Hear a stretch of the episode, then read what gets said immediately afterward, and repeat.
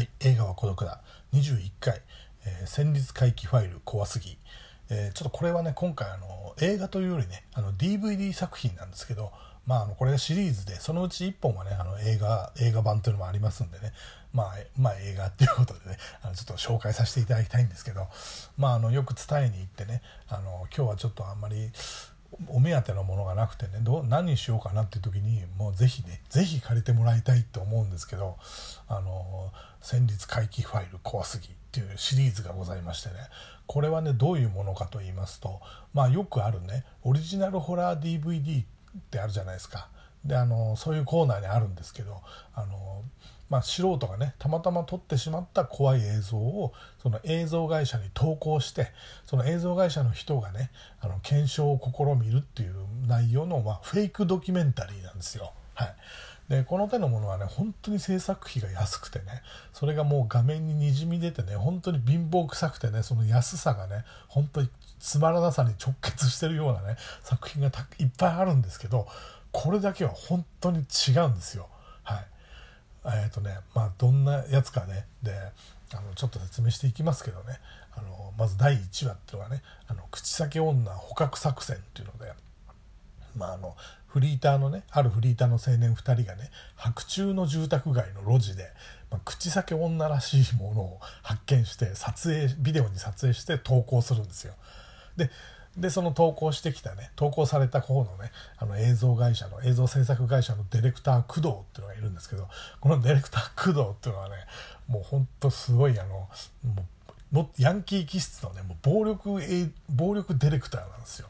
でその女性の AD の市川さんっていうのがいるんですがこの人はもう殴ったり蹴ったりね怒鳴ったりもすごいんですよね。でこの女性の AD 市川さんもそれ負けていなくてですね、ま、殴られようが何しようが言う時は言うっていうねそういうあの一本筋の通った女性でね、はい、で、まあ、いかにも AD っぽくて最初はこう女っ気のないこうリアルな役作りをしてるんですけど、まあ、回を重ねるごとにね不思議とこう綺麗に見えてくるっていう感じでね、はい、でもう一人はねあのカメラマンのね田代っていうのがいるんですけどこれはねあの監督の白石浩二監督が演じてるんですよ。はい。ですからカメラマンですから、まあ、姿はほとんど映らないですね。その我々が見てる映像を撮ってるわけですから、はい、で声だけ結構ビビりなんですよその人は。でそのビビる声だけがそのマイクを通して入ってくるっていう感じでね。この3人が主役なんですけど。でこのねあの口先女をね見たっていうねあの目撃談をねきっと DVD を見てねあのそ,、まあ、その検証操作していくんですけど、まあ、口口先女に関してはね、まあ、そのものの露出よりもね外堀からこうじわじわ調査していって、まあ、実態に迫っていくその進行がリアルでこの口先女が作ったとね称するねあの口先女が手作りで作ったね、まあ、相手を呪い殺す髪の毛の束っていうのがあるんですけどこれがシリーズ後々までねこの暴力ディレクター工藤のね必殺アイテムとして活躍するんですよ。だからあからさまな脅しよりもセンスある恐怖演出がすごくうまい作品で口先女の正体もね他の数ある口先女ものとは違う切り口で見せてくれるのが面白いんです。はい、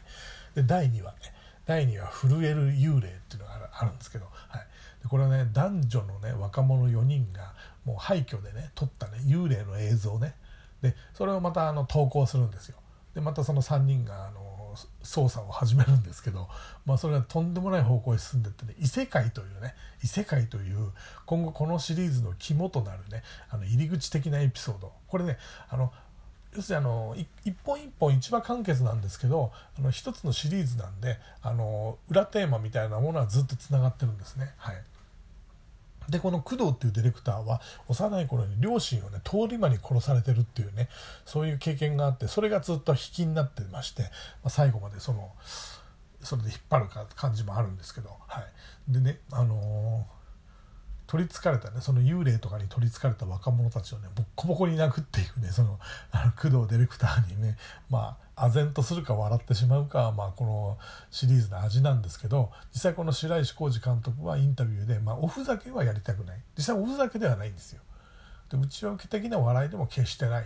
非常に好感の持てるね。だから笑うのは自由だけどやってることは結構マジなんですね。はい、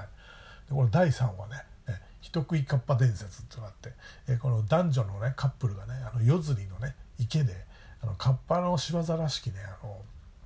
動物の死骸とね水面の影をねあのビデオに撮るんですね。で早速ねあの取材を開始するあの工藤ディレクターたち。であの以前ねカッパに娘を殺されて復讐に燃える地元の男ってのが出てきてその男と工藤によるね命がけのタッグにね結構男心をつかまれるんですけど、まあ、早々にね工藤ディレクターは逃げていくっていうねこの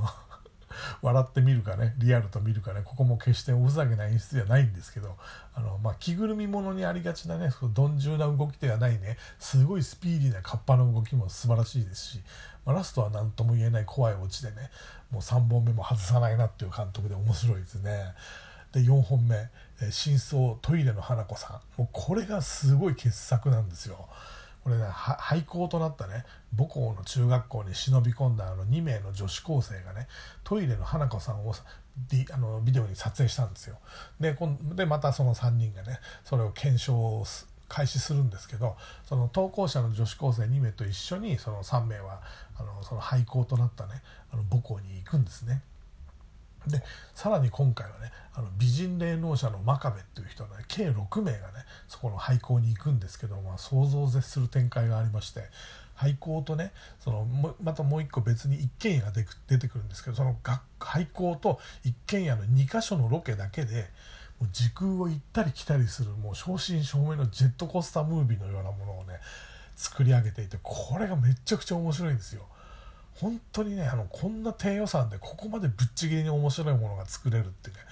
もう天才の域だと思いますねこの白石浩二監督は。でまあとどめのね衝撃のラストももう本当に面白いです。はい、でその次なんですけどその次はですねあの劇場版の序序章となってまして「えー、怖すぎ劇場版序序章」えー「新設四谷怪談お岩の呪い」っていうやつなんですけど、まあ、これはねあの自主映画を撮ってるグループがいてね自主映画の撮影済みシーンにねなんかお岩さんらしきものが映り込んでるってことであのまた投稿してくるんですよ。であの出演者の女優の一人とね連絡が取れなくなってるってことでその工藤ディレクターたちがその女優のところを訪ねるんですね。で常にねこの家の中で流れてるねあの北村咲子っていうんですかね。アーティストのその綺麗な歌なんですけどその不気味なシーンと相まってねもう恐ろしく効果的なねあの感じなんですけど、まあ、AD のねその市川さんに取り付いた霊をね払うためにね、まあ、工藤にもう引けを取らない癖のあるねおっさん霊能者が出てきてねそのお岩さんの出現シーンもすごい迫力があってねもう低予算なのにここまでやるかっていうねもうレベルではないぐらいの完成度ほんとすごいですね。そしてその次なんですけどその次は劇場版なんですけど「戦慄回帰ファイル怖すぎ史上最強の劇場版」というやつなんですけどでこれはねあの立ち入ったものはね発狂してして消えてしまうというたたり村があってねそこにあの怖すぎのファンのね男女のカップルがね撮ったたたりのねたたり村でのねあの怪奇映像をまあ検証してくれということで今回あの取材を始めたその工藤ディレクターたちと、まあ、あのなんですけどあの女性は行方不明になってて、まあ、その男性は気が狂ってたとねそのビデオを撮った人ね。でその前回出てきたそのおっさん霊能者とその女性アイドルと科学者とそのそういう結構大所帯でね今回劇場版なんでねたたり村に潜入していくんですね。でそこにも最大の危機があの襲いかかるってことでねその呪いの村をね入り口にねぶっ飛んだ展開を見せてくれますね。そしてその工藤ディレクターのねあの両親殺害の驚きの真相も描かれますしその明らかに次回へ続くねこれあの最後と最後っていう感じはするんですけども明らかにまだ先があるよっていうねあの最大のね危機がね危機の幕がね降りるっていう感じでね。まあ本当にねあのすごいすごいですよ。もうとにかくこれ1本見たらねだからこれさやっぱり1から絶対見てほしいですね。1本見たらもう絶対最後までもう見たくなるので一気狩りをしてほしいですね。はい。で実はその怖すぎっていうのは現在まだ進行中で一旦この劇場版で一つの区切りがあってで次に超怖すぎっていうのは今2本出てるんですよ。だからまだまだその続いてるんですね。主人公たちも同じ主人公たちで。ですからまずねこのね、あのー、6本、この6本をね、まず借りてきて、一気見してほしいなと、本当にあの何にもない時はねあのぜひこれを借りてきてほしい、はい、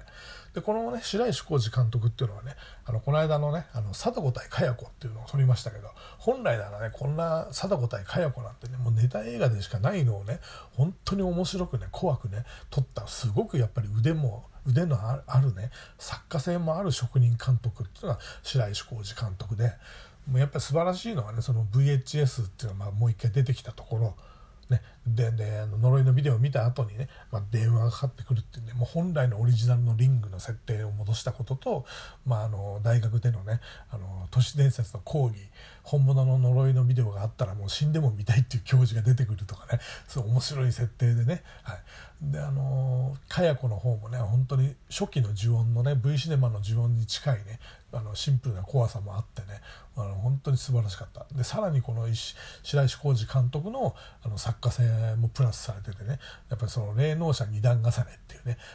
すごいすごそうなおばさんの霊能者が出るんですけどでこれやらなきゃダメだっていう名台詞があってね試着でねあの必要に水をかけたりするんですけども速攻死んでね真打ちの霊能者のあの安藤正信が演じるね高飛車な霊能者の常盤慶三っていうのが出てきましてね。これがかっこいいですね、はい、すごい高飛車な霊能者で。で相棒がね盲目の少女っていうのもねかっこいいですよねなんかね、はい、でも化け物には化け物をぶつけんだよっていうねセリフも最高ですしね、はい、もうとにかくねこの監督はまだまだ呪いとかオカルトあの白目カルトや